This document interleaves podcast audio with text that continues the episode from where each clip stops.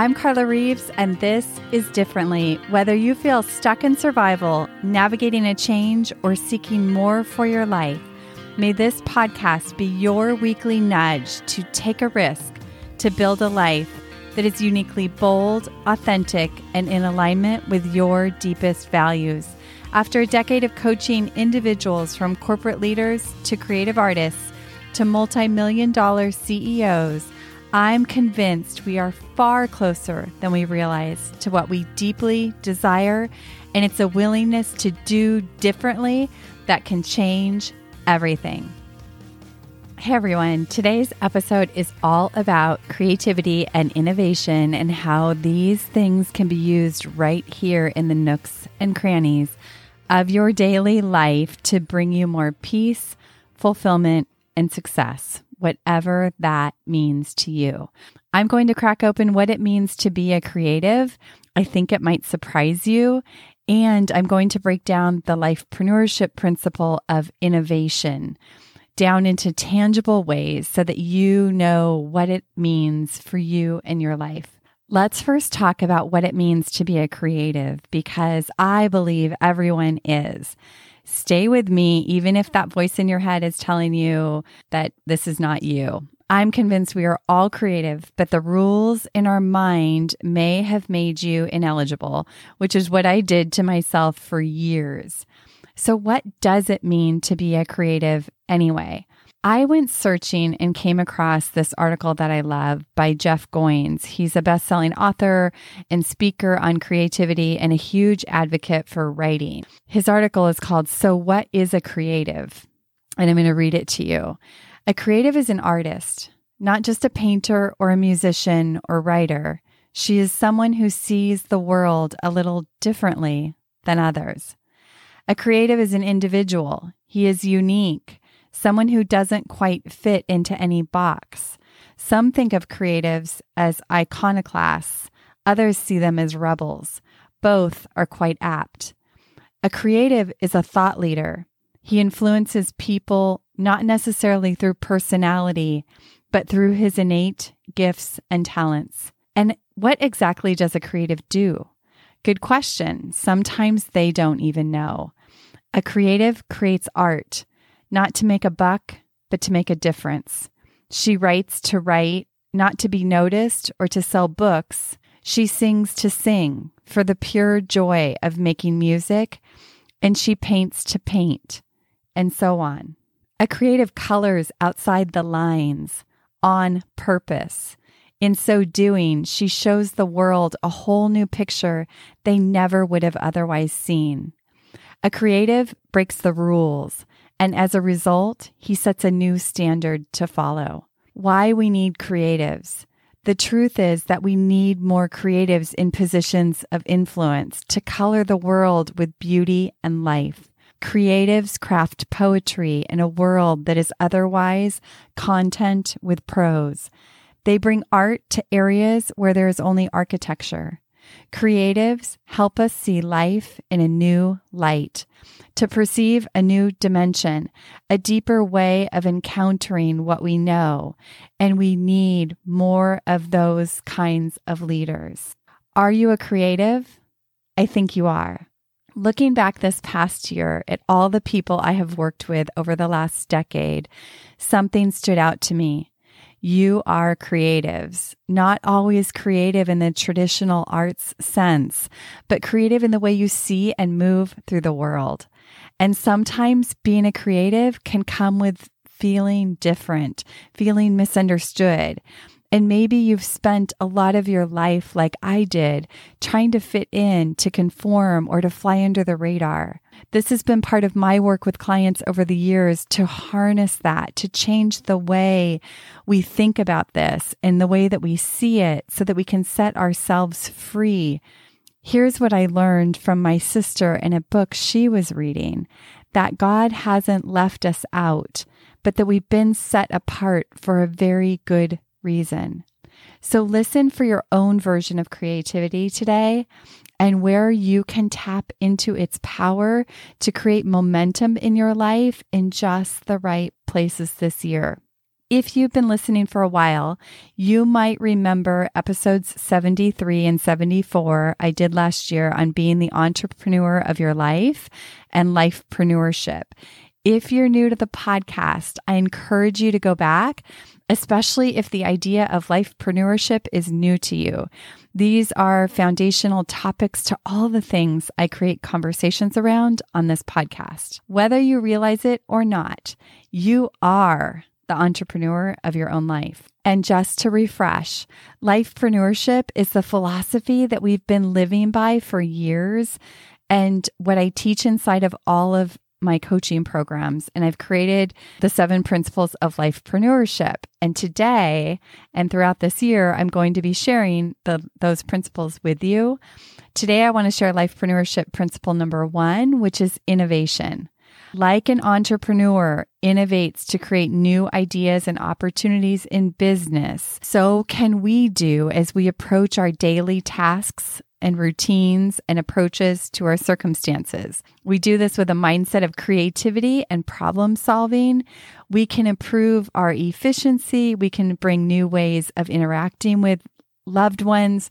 We can bring new approaches to our calendar and our schedule or bust open the rules we have been operating by that feel confining to find new rhythms to our day that make us feel alive and engaged.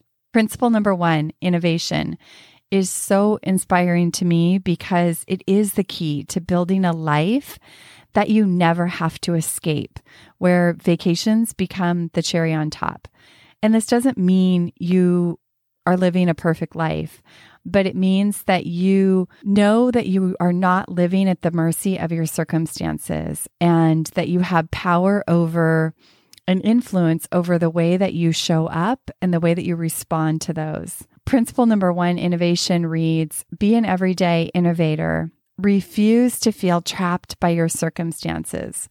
The dictionary defines an innovator as someone who inter- introduces new methods, ideas, or products. The innovator of the everyday taps into their innate creativity to design their relationships, work, family life, home, routine, and more. I know this can sound aspirational, and it is, but let's break it down in tangible examples so that you can start to imagine what this might look like for you and your life. Another episode that might inspire you is one I just did with my husband, Quentin. It's episode 109. It's called Created Living with Quentin Reeves. We talk about how creativity, painting, and uh, kind of came into his life unexpectedly, and also how we think about applying creativity and innovation in our own life. Let's break down what it means to innovate in the different parts of your life. Before we do that, I had to look up this like antonyms to innovate. I wanted to know what a lack of innovation was. And I found words like unimaginative, uninspired, uninventive, lack of power.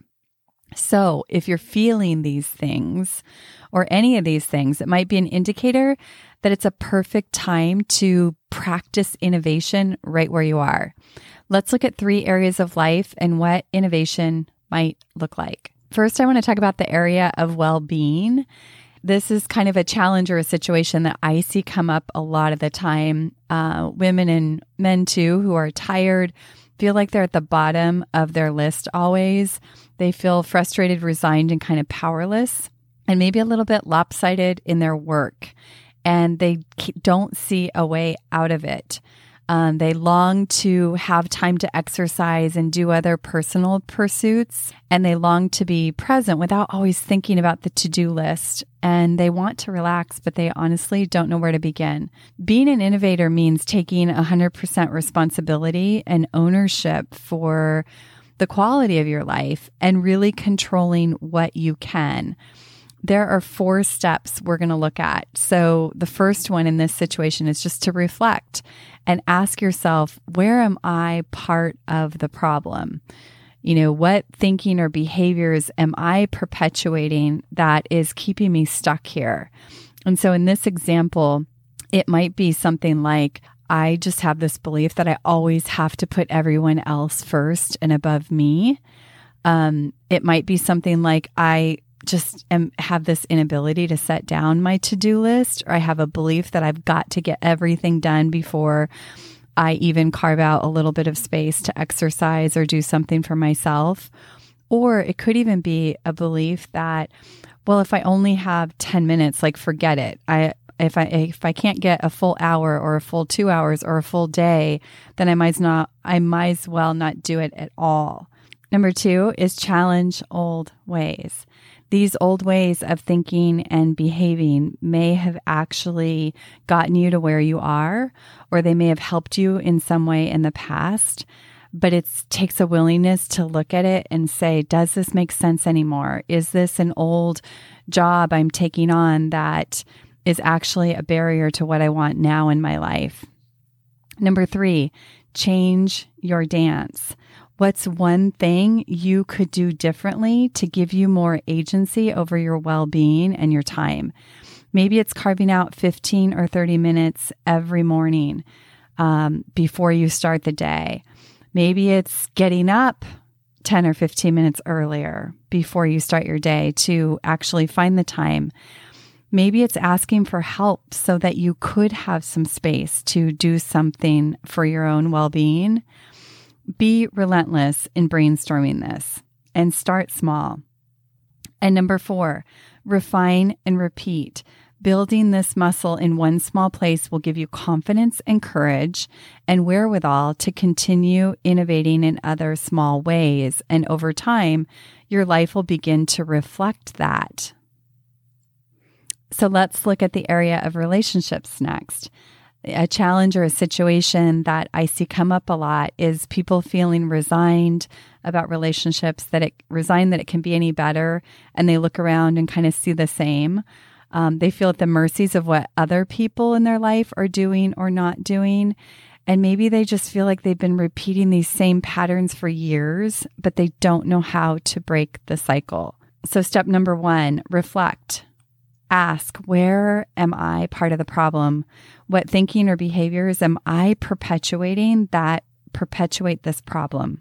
And barriers I see that come up here again and again are ideas like I have to make others happy. It's a an, an absolute priority. And there's a fear behind that of losing something, right? If you don't. Another one might be this idea that I can't really share my true colors or they might leave. Number two, challenge the old ways. Does this make sense anymore? This doing things, you know, that are out of alignment with what I really want or what I really believe, or always putting other people's needs before my own. Or maybe it's not asking for what I want or need. Does this make sense anymore? Is it really helping other people? You've got to look from different angles and really challenge this old thinking because lots of times we feel like it's actually helping or serving others when it's really not. So, step number three is to change the dance. So, this doesn't mean you have to be a jerk. You can do this with a ton of love and grace. And it might mean giving yourself voice where you haven't. It might mean pausing before you take actions that have historically um, caused you regret or frustration. It might be little small moves to asking for what you need and want and actually letting your loved ones be a contribution in your life. This might be about allowing yourself to receive. And number four, refine and repeat. Experiment with this. I've watched clients create deeper communication, more intimacy, peace of mind, and freedom to be themselves, where the relationships actually start to thrive more and this also ends up giving people in your life permission to do the same. Innovators muster the courage and are willing to address these outdated patterns of behavior and ideas so that they can begin to lean in closer to love. Instead of closing their heart, they practice opening it. Instead of keeping their running shoes on or one foot in the relationship and one foot out, at the slightest indication of things not working, they, instead of running, they stay. They start to communicate differently. They move closer instead of farther away. And this always creates a new result. I had a client this week journal to tell me about this very thing for the first time in a long time. She's letting someone love her, see her, be there for her instead of doing it all on her own. And last area, let's look at innovating in business and work. Maybe the challenge or the situation is feeling overwhelmed with your workload, feeling like everyone needs me. And if I don't do it, it's not going to get done or it's not going to get done right. And then going through the steps. Number one, reflect where am I part of this problem? What thinking and behaviors am I holding on to that are perpetuating this problem? Number two, challenge old ways. There's, you know, in, situations like this where you feel like everyone needs you, and if you don't do it, it's not going to get done, often there's a belief of, I'm alone, I've got to do it all on my own, I'm always the one. And I just encourage you to challenge that because what usually happens in these situations is you have taught people to that this is true and how to be in relationship with you like this. And so people like this tend to, um, you know, always be in the office, never feel like they can get away.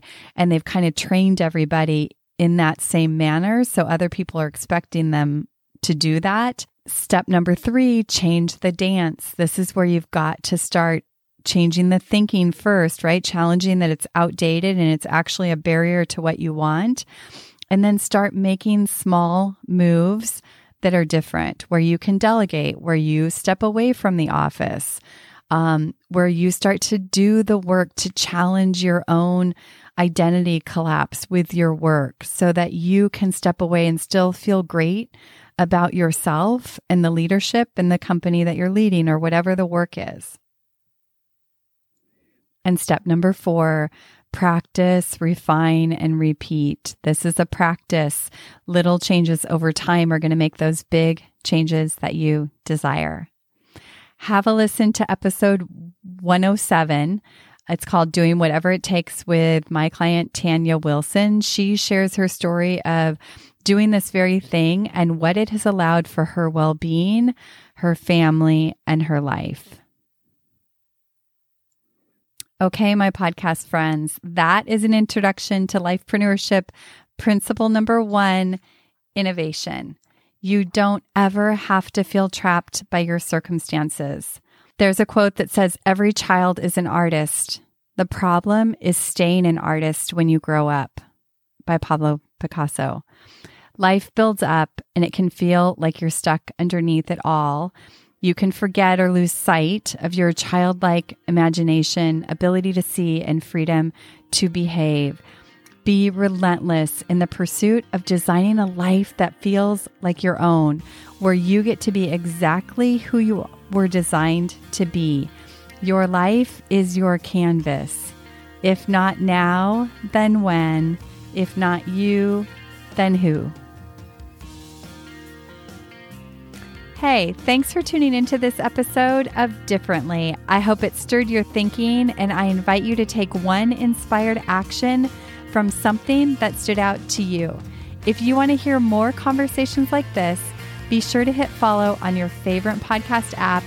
And if this episode could impact someone you know, please help us spread the word and pass it along. Remember, new episodes drop weekly. See you next week.